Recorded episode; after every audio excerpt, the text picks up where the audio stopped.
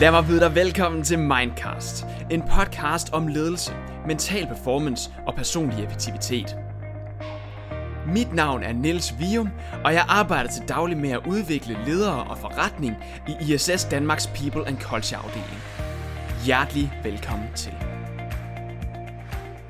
Hej derude, hjertelig velkommen til Mindcast. I dag genudsender jeg Sean Stevenson afsnittet, som faktisk er et engelsk afsnit, fordi det er med en amerikaner, som jeg er har været kæmpe fan af i overvis. Han har en podcast, som har været nummer et på iTunes over i USA med millioner af lytninger. Så det var, han er kæmpe stjerner for med.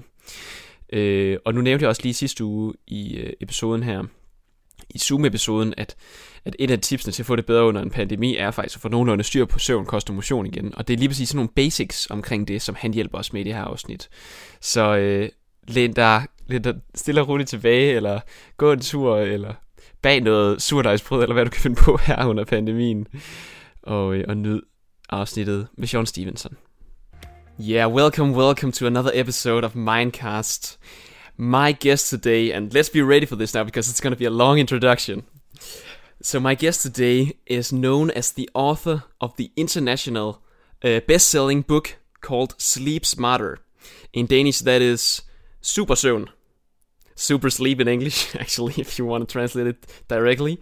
And he is also the creator of the Model Health Show, featured as the number one health podcast on iTunes, with millions of listener downloads each year. He is also a graduate of the University of Missouri, St. Louis. He studied business, biology, and kinesiology. He went on to be the founder of Advanced Integrative Health Alliance, a company that provides wellness services for individuals and organizations worldwide.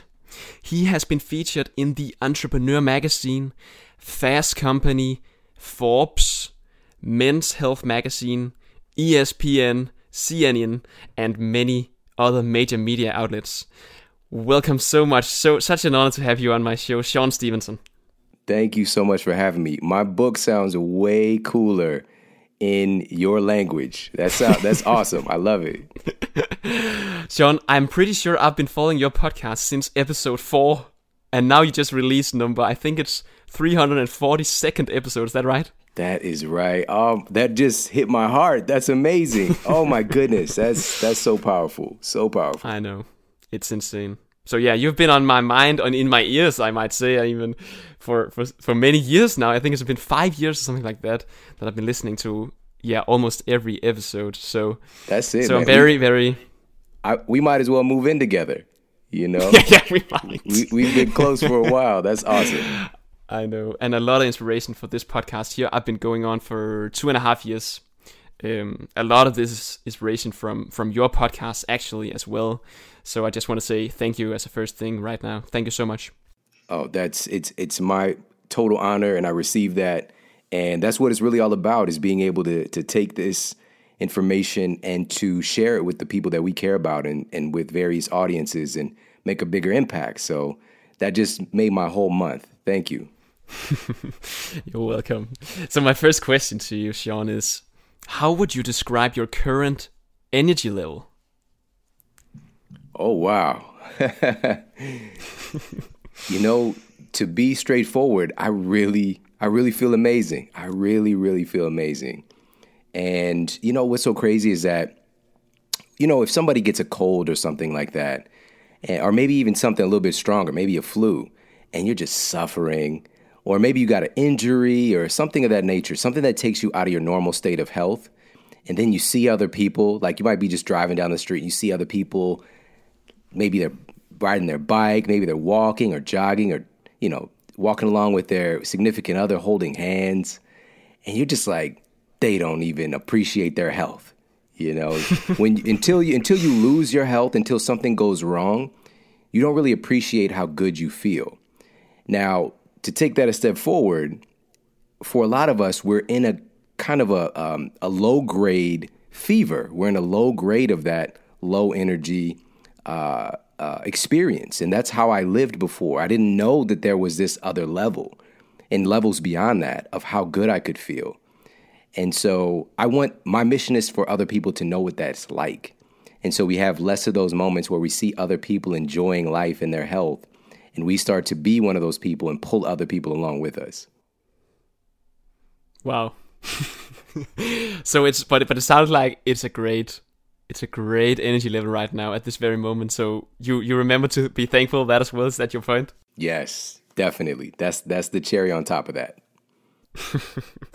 Perfect. And as everybody can hear right now, it is no it is no coincidence that you are such a, a storyteller from the first moment. I mean, um, yeah, let's just go right into the next question because I want to receive as much from you as possible with the depth that I know you you're carrying around. So so this is this question is stolen stolen completely directly from your podcast, which might give the listener a chance to understand who you really are.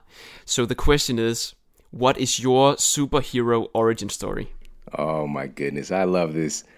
Wow, nobody's ever asked me this, and I've asked it to, you to, you know hundreds of people. So, yeah, um, wow, I love that so much. That really puts me in the in the shoes of of being a superhero myself. You know, I don't I don't tend to. a lot of us we don't tend to think of ourselves like that, but yeah. Um, so my beginning was really interesting. I um, grew up, you know, playing sports and and being pretty active, and in my family, I was it's kind of considered like the the kid who had you know I, I, would win a lot of the games and stuff like that when we, when we compete with each other and that kind of thing. And then it became like my neighborhood. You know I was the fast kid you know and we you know played a lot of sports. When it would snow we'd get outside and play football tackle football in the snow and all this stuff. And everybody just kind of knew like Shawn's gonna probably go to the next level and he's gonna be a great athlete. So that was the path that I was on when I got to high school uh, I ran a, a 4 5 40 sprint, which is like professional football level, you know, U.S. football level speed that you see at the combine and things like that. And I did that in high school when I was just a sophomore. And so things were looking pretty good for me. But fate had other plans because it was in high school that I saw the first signs of a pretty big problem. And I was at track practice. I was running a 200 meter time trial. And as I was running, just running by myself with the coach at the other end at the finish line, as I was running, my hip broke. I broke my hip just from running. The iliac crest, the tip of my hip, had actually been displaced and broke off. And so that was really abnormal because usually that's reserved for people much older, breaking their hip. And also, um, there was no trauma involved. Nobody ran into me. I didn't fall. It was simply from the act of running.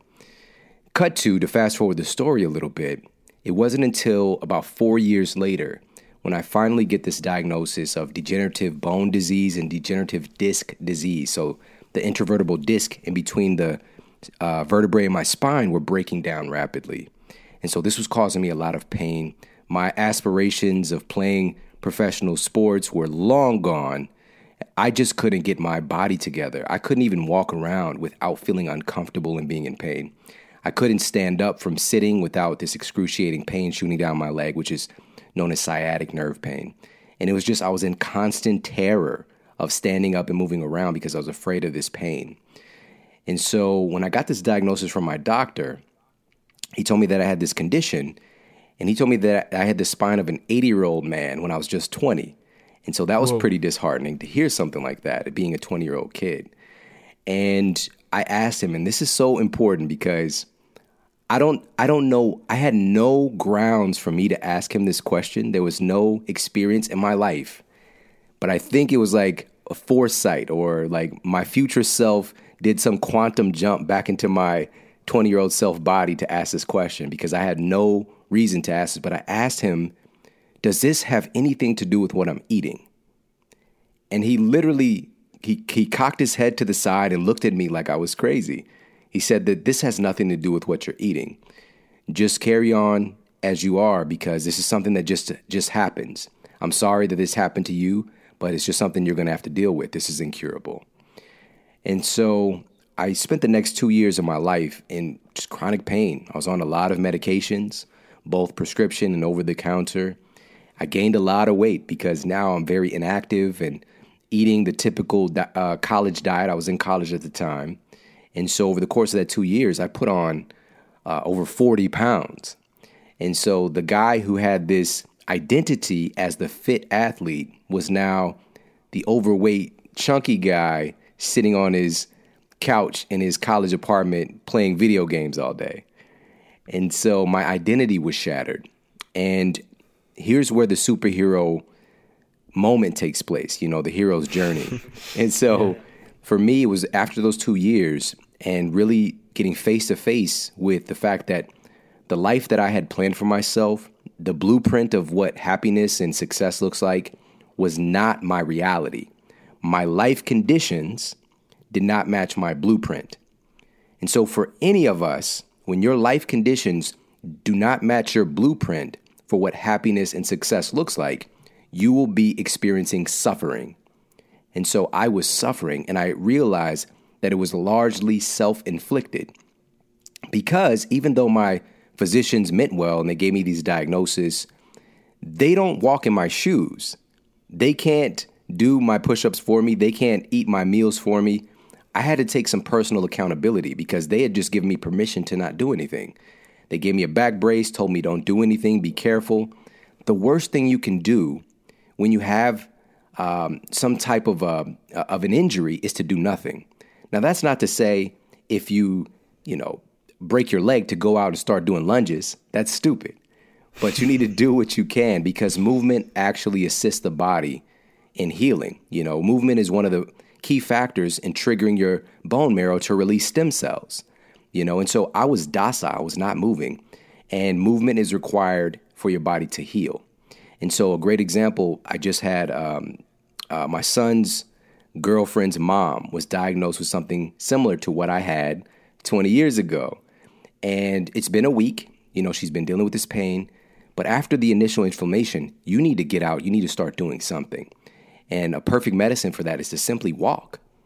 And so, movement was one of my prerequisites. So, I started to move again. I put a plan together to just start going and working out on an exercise bike. Second thing was, I changed what I was eating. And this was obviously huge. I'm a nutritionist as a result of that decision because I didn't know how much food mattered. I just thought we eat stuff and that's it. You know, we eat food if, we're hungry or we like stuff. I didn't realize, I never had the revelation that food was actually creating the tissues of my body. And I ask a key question that I encourage everybody to ask. If you've ever uh, find yourself in a situation where you or you lo- or a loved one is experiencing an injury, is ask this simple question What is that tissue made of? Whether it's the meniscus in the knee, whether it's uh, intervertebral disc, whether it's a bone, whether it's uh, your pancreas, asking what is the tissue made of? What are the key nutrients that make up that organ? And so when I asked that question, I realized think, my bones were degenerated. What are my bones made of? And I came across 20 things that were more important than what I was marketed to. Here in the US, calcium is the big thing. We have the milk commercials, and, and, and you're supposed to drink milk for calcium. It's just marketing. It's a terrible source of calcium if we really look at it and how much your body can actually absorb. There are 20 things more important in building bone vitamin K2, magnesium, vitamin D, the list goes on and on. And I wasn't getting, I was literally getting less than 1% to 0% of those things into my body how on earth is my body going to heal itself? So I started to just flood my tissues with all of those things, all of those foods. And the third thing was, and this is where, you know, a conversation leads today, as I was changing things I was doing during the day, I started to sleep better at night. And over the course of that two years, I'd sleep roughly four or five hours cumulative because I kept waking up in pain. And so if you're not sleeping well, you're not healing well because that's when your body actually releases growth hormones, reparative enzymes, neurotransmitters related to healing your body. And so when I started sleeping well, I got better so fast. It blew my mind. Within six weeks, I lost over 20 pounds. Within nine months, I got a scan done on my spine. I completely reversed the degeneration, and my two ruptured discs had retracted and healed on their own. And from that moment, I just became an evangelist and on a mission to help other people you know, I wanted people to feel like I felt and who were given this story that something's incurable and they can't get better. And so I really set out to um, uh, transform lives in the form of, you know, from now, from there was uh, personal training to becoming a nutritionist to speaking all over the world, writing books, the podcast, and being here with you today. So that's the superhero origin story. That's the greatest story I've ever heard, man. I must say, it's like something just happened. You said your older self talked to you in a moment there about asking your doctor, does it have anything to do with what I'm eating? That was wow. Yeah. And I'm thinking, um, I'm thinking in today's world, uh, from what I know in, in Denmark especially, we we do know that it is very important to sleep well and eat the right food and, and exercise as much as possible. Sometimes I think the problem lies in us not getting getting it done anyway. You know, right? Um, we know it's super important. Maybe we haven't had the same story like you, where where it's just it's a whole other level of gratefulness for being where you are today if you've been somewhere else. Um, I'm thinking, what do you, what's the biggest reason why people don't do it? Why people don't still eat as best as best as they can, sleep high quality sleep, get enough exercise in today's world? Mm, it's it's really two things. Um, number one is exposure. You know, we're going to tend to do and replicate what we see in our environment. You know, we have mirror neurons in our brains that, and also other places, but mainly in our in our brains that are simulating the environment and the activities, behaviors that we see around us. So, for example, if we see people that you know in our environment, we grow up in, in a household with everybody smoking all the time, or you know um, they're eating you know fast food, whatever the case may be. These neurons in our in our brain are simulating us doing those behaviors. So it's literally just a matter of time before we pick up the cigarette or before we're eating the food, even if we have this insight or something that we might not want to do it. And so that's number one. We can only be what we see. And so environment plays a huge role. And so as things are changing in this kind of Western uh, form of eating and lifestyle is kind of flooding the different parts of the world, we see that correlated with increases in diabetes and obesity and cancer. And it's because, you know, it's becoming more prevalent in our environment. So that's number one. Number two is, and by the way, if we grow up and develop in a healthy environment, we're just going to naturally do those things. We're going to eat more high quality foods. We're going to be active. You know, my family, my youngest son, who's seven years old, that's all he knows. He's an active, healthy kid. You know, he chooses to eat healthy food. But you know, there's other stuff out there. And so, but what you see in your environment is predominantly going to influence your decisions. The second thing is what I talked about earlier. We don't really know how good we have it until it's gone. It's kind of like those old love songs, you know, where you know you, you don't miss you don't miss that person until it's gone. That's how we are oftentimes with our health. We take it for granted, and that's one of the biggest mistakes. And so if we can proactively, I don't want people to get to that place, but unfortunately, it has to happen for a lot of people. And so we need to get to a place where we start to appreciate the fact that we can move, appreciate the fact that we can make those cuts on the basketball court and you know feel so free in our bodies because many people have lost that ability or have never had it to begin with you know so really started to cultivate a sense of gratitude and appreciation because once you really have this sense of appreciation for your body you start to care for it differently you know, it's like really your best friend and your, you know, like an intense love. And you wouldn't want to harm it because it's allowing you to live your life and to do all the things that you want to do.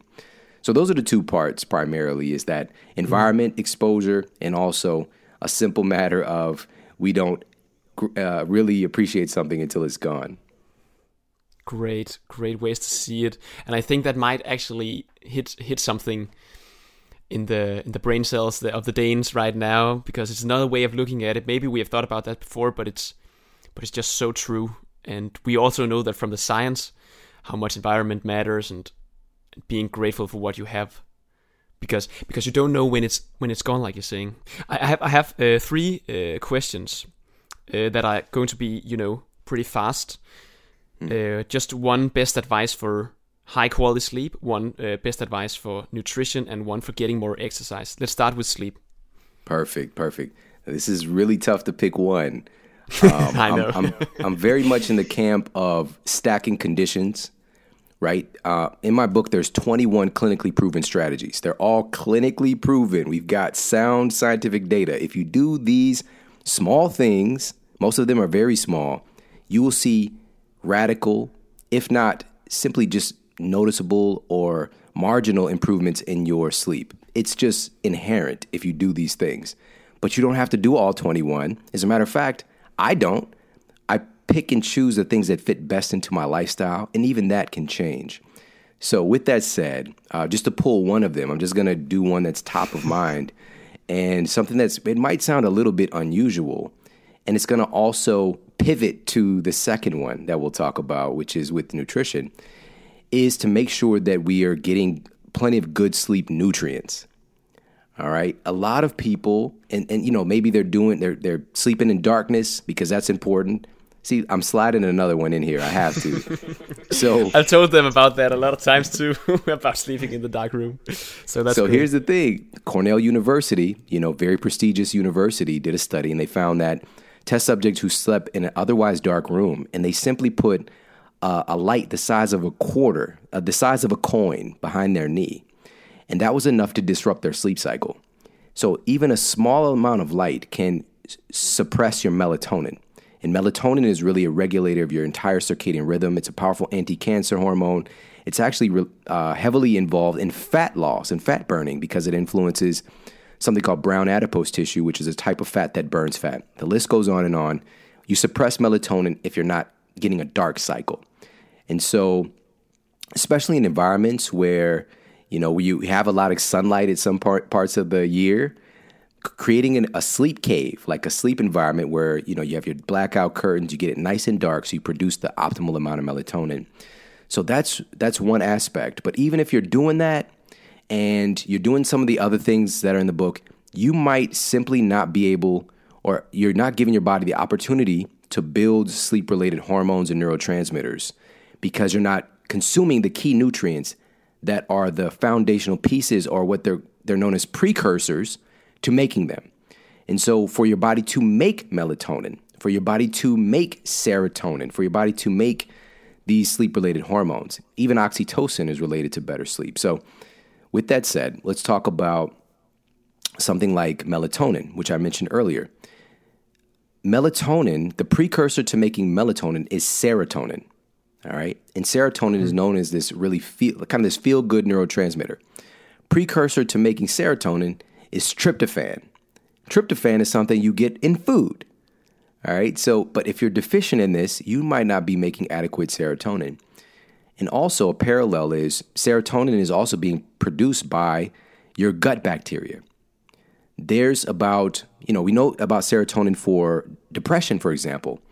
That's what a lot of antidepressant meditation uh, medications target is serotonin. They're known as SSRI, serotonin selective serotonin reuptake inhibitors. But it doesn't matter if you're not making it in the first place. That doesn't give your body more serotonin. Serotonin is produced primarily in the gut and stored in the gut. You have over 80% of your serotonin. It's a lot located in your brain. We think of depression as being something happening in our brain. And that's what the marketing says, right? You have a chemical imbalance. Well, guess what? Over 80% of your serotonin is actually produced and stored in your gut. And so if we're doing damage there, that could be a big problem for not just our waist size, but also our mental health. And so, what do we do? Make sure we're getting some adequate sources, good sources of tryptophan. There's plant sources and there's um, uh, meat sources as well. A lot of people think about tryptophan in terms of turkey. You know, it's a big, I don't know if it's big there with the memes about eating Thanksgiving dinner and having the big turkey and then feeling sleepy afterwards. But so that's that's one thing is getting plenty of good sleep nutrients and taking care of our gut, our microbiome, our gut environment through eating plenty of, you know, fermented foods. And I want to ask you a question about that. Is there a specific fermented food that is uh, pretty prevalent in your culture? Um, fermented food. Mm-hmm. So something like Um, yogurt, or Yeah, would it be yogurt? I would imagine. yogurt. There's also something called skyr. Do you know what skyr is? I No. don't think it's called I, that. I want to know. There's another. That's another dairy product with more protein and less fat, but kind of like yogurt. Mm, see, that's the stuff that I want to know about right there. Because yeah. every culture that's, has that's very popular right now. It has something a little unique, just like that. So making sure that we're getting that on a consistent basis, at least a couple times. And good sleep nutrients would be something like, and I'll say one that's super common and prevalent, vitamin C. A simple vitamin C deficiency, the Public of, of Library Science published a study that found that folks who were deficient in vitamin C were, were having a tendency towards more interrupted sleep cycles and waking up more frequently. So if you have a problem staying asleep once you go to sleep, you might be deficient in some nutrients, and that's the simple a simple fix, getting those vitamin C levels up. And so some folks might, well, I'm drinking orange juice every day. If it's pasteurized, uh, this sugar laden orange juice, it's not that great of a source of vitamin C, first of all. And second of all, um, it, it's really important to know that vitamin C is, re- is required for a lot of things. We're unlike some other animals where we require vitamin C from our diet. This is one of the things that we can't make. It's an essential nutrient that we can't make. Like lions make vitamin C within their body. We don't. And so we have to get it from our diet in a consistent way. And so that can be from everybody knows like citrus fruits. But then we have things like bell peppers. We have things like um, there, there are certain nuts and seeds. Like one of those nuts that actually is a pretty crazy source of vitamin C is chocolate, chocolate nuts. All right. So botanically, it's kind of kind of like a uh, they they call it a bean, but it's really more like a nut, and it's a really great source of vitamin C as well. And so, um, the list goes on and on. There's an entire list of good sleep nutrients, but that's number one, and uh, as far as the sleep tips are concerned. Okay, so but we both had nutrition and sleep right there in two, and I also think I want to I want to ask you a lot of more questions. Is it all right if we move on to the exercise one and then move yeah. on from right there? Definitely. So exercise, simple. Uh, I mentioned this a little bit earlier. Um, me being a health professional in, in the fitness world for so long, I thought walking was just a waste of time. All right. If if people wanted to get fit, I just thought it was really like if somebody would tell me they're walking to lose weight, in my head I'd be like, you're never going to get there. You know, you're because you're going so slow. In my mind, it's just like you're you're not you're gonna have to walk so far and so long, you're never gonna achieve the goal. And I was really missing the point of every single activity that humans are capable of. You know, we can climb mountains, we could deadlift 500 pounds, are many different things we could do. But the number one thing that we are designed to do is to walk. We are literally designed to do that. And your genes, so now we have this crazy data finding that our genes expect us to walk. It's a huge epigenetic influence that turns on genetic programs that improve your insulin sensitivity, that improve your anabolic hormone function, that improve your brain and neurotransmitter function. The list goes on and on. So, the number one form of exercise for me that I would want to encourage more people to do more often is to simply walk. And the target number, if we look at the data, is somewhere around uh, just 10 to 20 minutes a day minimum, just that amount and there's studies that have found that that amount can can add about two years of onto your lifespan simply walking 10 to 20 minutes a day. All right so you get that benefit and whoa, also the benefit whoa, with whoa, weight loss and everything else. That's insane. And and that's a great because a lot of my listeners are actually from hr or leaders of some sort in the in the different organizations in denmark. And what we talk about a lot uh, these days is also taking meetings walking. You know walk and talk. Yeah Yes, definitely, yes, definitely, definitely huge. I'm a huge advocate of that. And for me, if my phone rings, I get up, start walking around. I just walk around my yard, you know, walk around outside if I can. But it's just a cue. It's a mental cue to get up and get some steps in. Perfect. I'm uh, thinking about something else, and that's actually a personal issue that I have because I also care so much about my health that I get sort of um, fanatic sometimes about how much I sleep and my nutrition and I'm getting better at accepting sometimes that it's not going to be perfect. But do you know the situation where you fail to get the perfect sleep or you, maybe I think you're traveling a lot, right?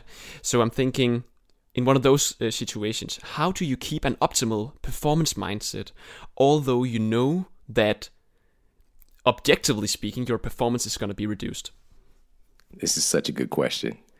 And this is something I'm experiencing recently, you know, with all the travel and, you know, international travel. It's been a lot. And I would prefer to be my very best 120% version of me.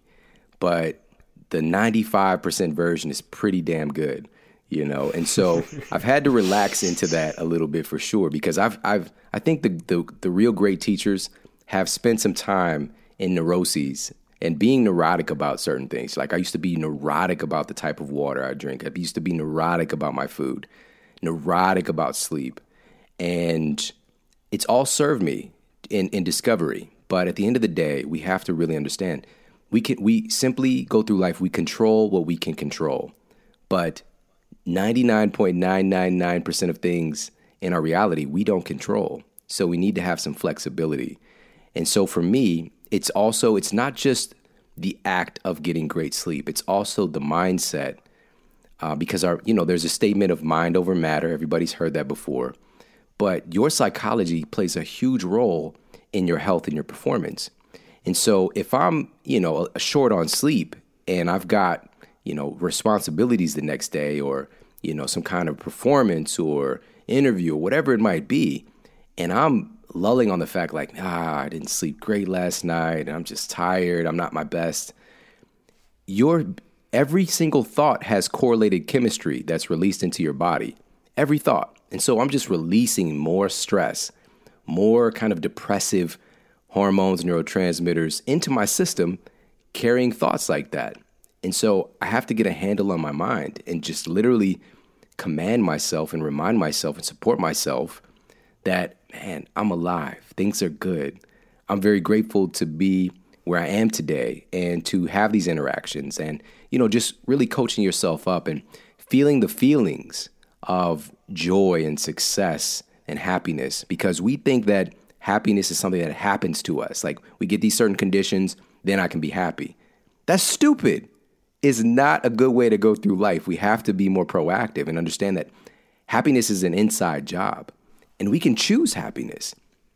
And this is not some kind of airy fairy fake thing to do, but literally we change our physiology. We change the chemistry released in our bodies from our brain or liver, or other organs when we simply smile. When you smile, automatically your your internal biochemistry changes.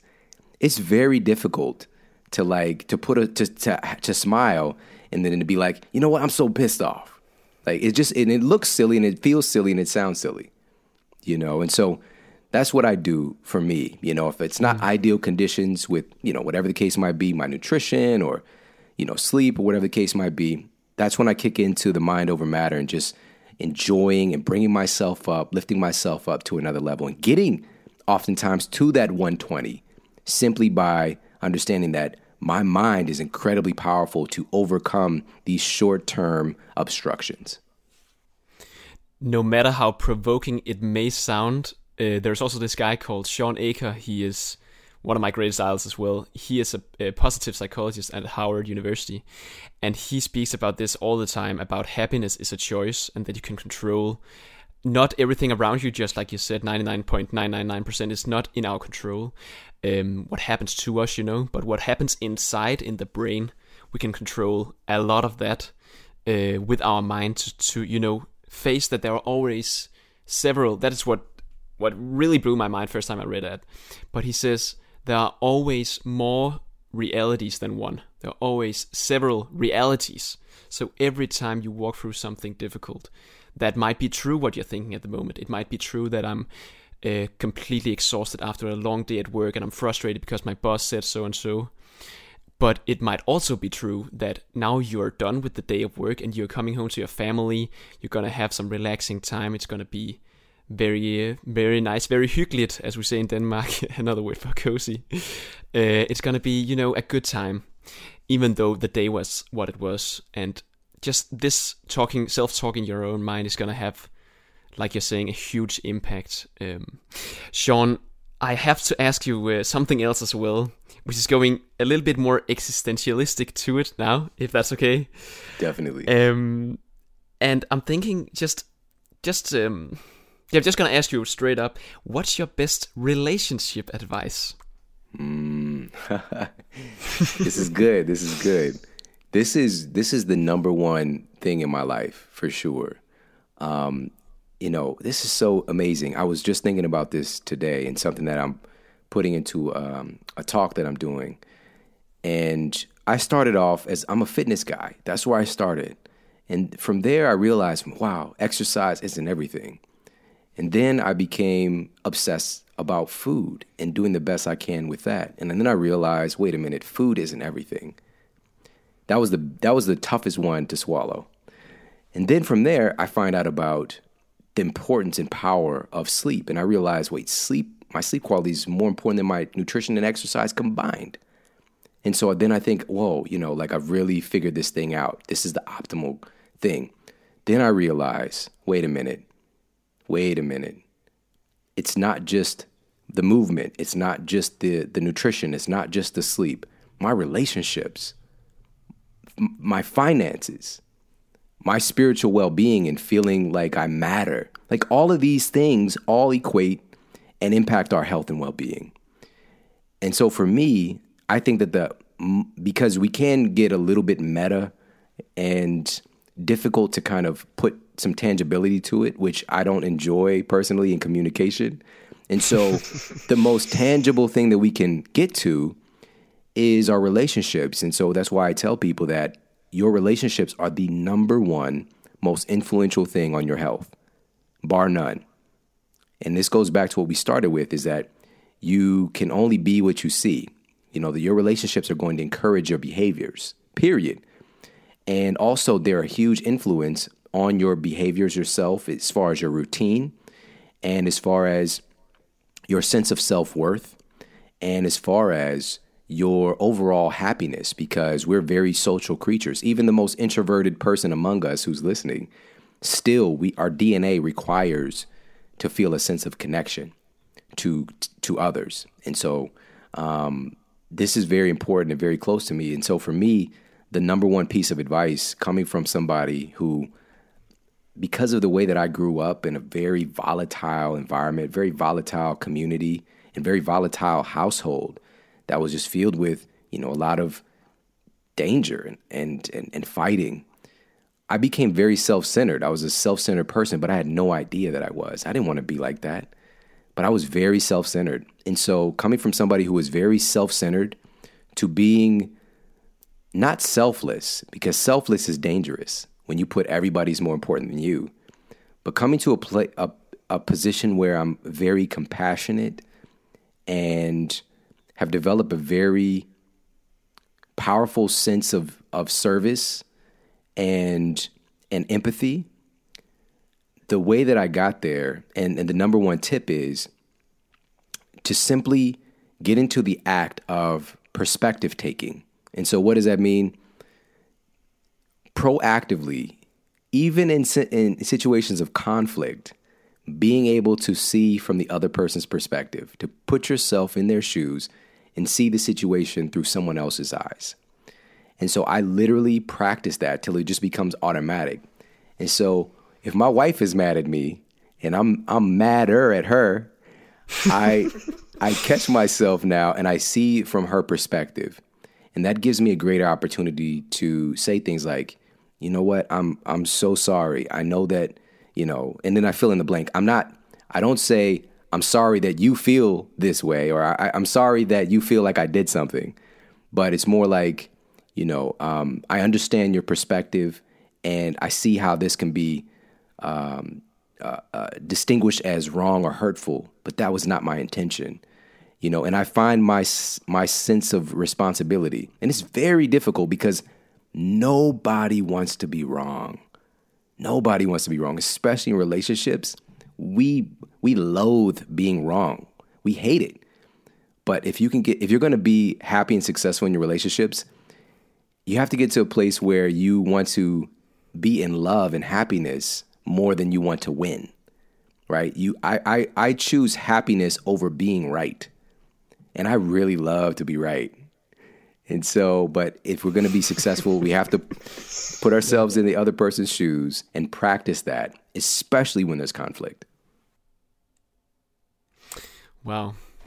That's a great tip. I mean, it's not something I've not heard before, but it's just so difficult to to do in in in practice, you know? It's what's the best way to train this if we go one step further?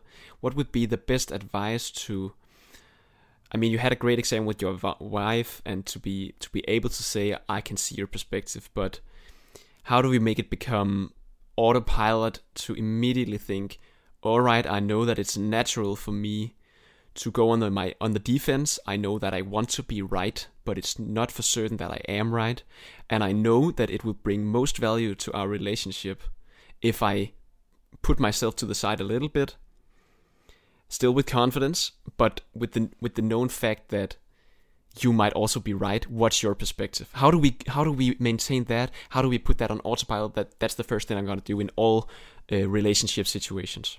Got it. Just a couple of key statements to to just have top of mind.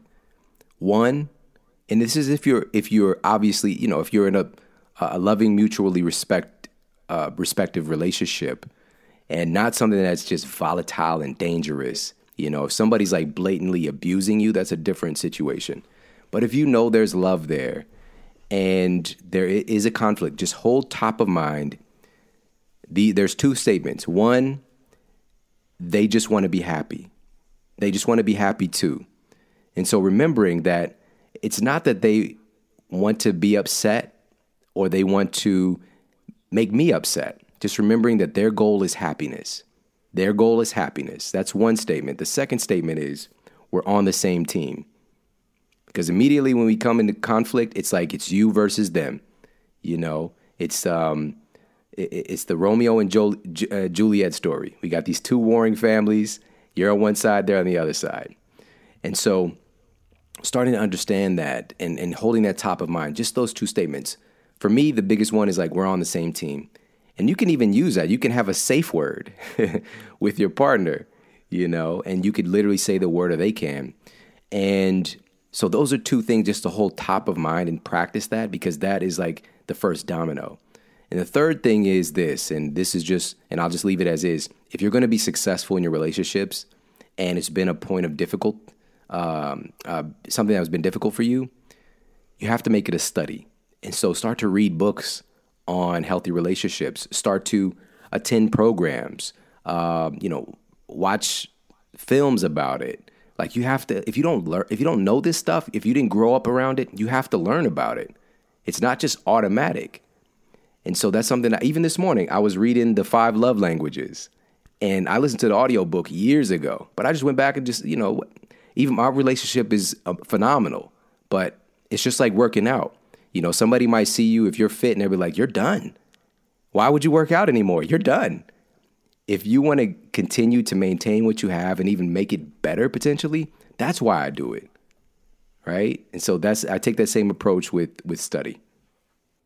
Great. And that means that also gives everybody out there a perspective about you can still do something. I mean, I think it's the super common to think, well, that's because she or he is that way you know, and I'm not gonna be able to change that person. No, but maybe you can change what you think. Maybe you can change stuff uh, from reading other perspectives in books, for example, about relationships or about whatever it is that you want to be better at. So I love that mindset as well, Shawn. Going on to the next question, we don't have that much time left. Um, actually, we are going to to just get the four last uh, standard Mindcast questions. Mm. Um, so we're gonna keep the time schedule here for you. Uh, the number one is what would be your number one productivity hack? And this is actually a question I I, I uh, ask everybody on the show, and there have been more than eighty guests here.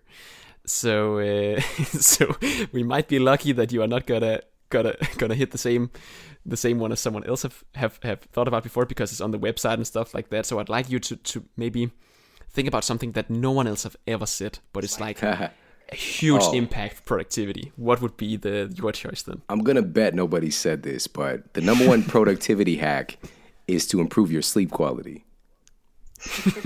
uh, we already had that actually. We already had that. Get, I'm so sorry. Get out of here. Okay. well, I'll take it a step further. I'll take it a step yeah, further. Yeah, do it. Do it. The reason that I'm saying this is a recent study, and they this was working with students. And what they discovered was that for every hour of poor sleep or interrupted sleep or loss of sleep, led to the next day a 20% increase in what's known as cyber loafing. And so, cyber loafing is basically when you need to be working on your project, writing your paper, uh, you know, handling emails, setting up meetings, you know, working on TPS reports, whatever it is you're supposed to be doing for your job. But then you find yourself just picking up your phone and doing these just checks, like just hitting the app and start scrolling and get lost in social media. And it's not your intention. You just do it and you get away from the work that you need to be taken care of. And so that's called cyber loafing, where you get off task and you've put yourself in a, in a big hole and you don't even realize it. So every hour of sleep that's lost, 20% greater increase in that cyber loafing taking place. And so if it's very difficult to stay focused, to stay on track, to stay on your routine if you're sleep deprived. So that's my number one productivity hack is that. And also, with that said, I'll add one in for me. So, because I just mentioned picking up your phone, I literally, if I'm needing to do deep focus work, I do not have my phone around me. I put my phone across the room on the bookshelf because if it's even in arm's reach, we have been conditions like our phone is like a part of us. We're almost like a cyborg. And so we'll pick it up and just do these just checks. I'll just check my email. I'll just check Instagram real quick. I'll just check Twitter. And so every time you do that, there is a delay. It's called um, attention residue that takes place, and it takes you time to get back on task. So there's two kind of bottled into one. That's just perfect. Thank you so much for that. The the next question is if you had to ask sorry, if you had to invite a guest to this podcast, sitting way or standing if you're standing up uh, recording this, I know you do sometimes yep. on your own podcast. Who would you suggest on this podcast? Might be something someone you know already, something someone from your network uh, or something like that. Someone you think is really cool, who would be very inspiring for me to hear and for mm. me to interview for all the listeners out there. Got it. So yeah, first of all, I am standing. Second of all, uh, it's just going to pivot right off of what I just said, and that would be the person who wrote the book Deep Work, Cal Newport, and that book was transformative. You know, I was already subscribing to some of these ideas, but man, it changed it changed my thinking substantially. So Cal Newport, and he's the author of Deep Work. That that's who I would say. Great, great person. I would love to have him on my show. I, I have to be honest about that, Cal Newport. I know that guy already. I don't know. Uh, I mean, I don't know him personally, but I know about him, and I think a lot of listeners do. Actually, that would be amazing to have him on. Um, I should read the book Deep Work immediately. Actually, yeah yeah, I think I'm just gonna order that after the show. Love it. So, so uh, second last question would be: Where can we find you, Shawn, online? Where can we find your podcast and your website and stuff like that? Something to link to from my website. Oh, perfect, perfect. Well, uh, where people are listening to this on their podcast platform, they can find my show is called The Model Health Show. The Model Health Show. And as you mentioned at the beginning, very grateful to say it's been uh, number one podcast many, many times here in the US and other countries as well. And it's just super, super source of passion and work for me. And uh, just creating these master classes on various subject matters. So people can check that out. Or my home online is called themodelhealthshow.com. And so there they've got access to videos of all the episodes. I do some pretty epic articles. You know, my books are there, social media, all that good stuff. Perfect. All my recommendations for that. And we're going to link to that in the show notes, of course. So, Shawn, the one very last question I have for you is what are your last thoughts before we end this interview today? What did you take away from the podcast here? Or what would you say would be the main point to take away for, for the listener out there? Or just any other thoughts that came to mind that you didn't get to say before I, I asked the next question? Uh, these last, I think, 45 minutes, something like that, we're up at? Yeah, Oh, that's such a good question. Oh, wow. That is a really good question. I would say, you know, there was a, point when we, when I asked you a question about uh, in your culture, what kind of cultures do you have? These fermented foods. It's funny that they're called cultured foods. And for it was such an important moment and such an important topic because it's something that we don't really think about um, as we've kind of evolved these last couple of decades in in our various cultures. And the leading science, and man, I literally was just uh, invited to like a, a, world conference to to speak, and it's coming up um, later this year, and it's really on uh, kind of a, a world conference on the microbiome and how your gut integrity, the the health of what's going on in your digestive tract, how much it influences your brain, how much it influences your sleep, your ability to defend yourself against disease. It is the final frontier. You know, this is when we're talking about space exploration, we've got a, a lot of ex- exploration to do in our in our bellies because we are just really starting to understand this stuff. And so I would point everybody's attention to really starting to pay more attention and, and, and doing a little research about how to the impact that the health of their microbiome has on their lives and and also how to better help and support and sustain good good gut health. Thank you so much for that last comment, Shawn. That's such an important moment, such an important theme as well. And I just want to say thank you for today. It was just an honor having you on the show. And I hope that everybody listening will go out and check out your podcast. It has given me so much. And you have given me so much over the years. Thank you again for that. And thank you just for being on the show, Shawn. oh my goodness. It's totally my pleasure. You've really filled my cup today and, and I'm very inspired and grateful. And I'm I'm super grateful that Sleep Smarter is published there because that just really speaks volumes. I think this is, as I mentioned to you earlier, uh, about 20 different countries, and it's just still going and getting translated into other other other languages as well. It's a real paradigm changer, and uh, I'm just grateful that you had access to it and the podcast platform, and you stepped up to do something special in making this show. And so, uh, thanks for having me on. Thank you, Shawn. And for the listeners out there, remember to check out the show notes if you haven't already to see everything about this episode and the links to Shawn Stevenson. And uh, we're also going to link to your book, of course, Sleep Smarter. And yeah, if um, I think that's actually it. I just wish you have a great week out there. And then we'll listen again and see you soon on the next Thursday. Have a good day. Bye bye.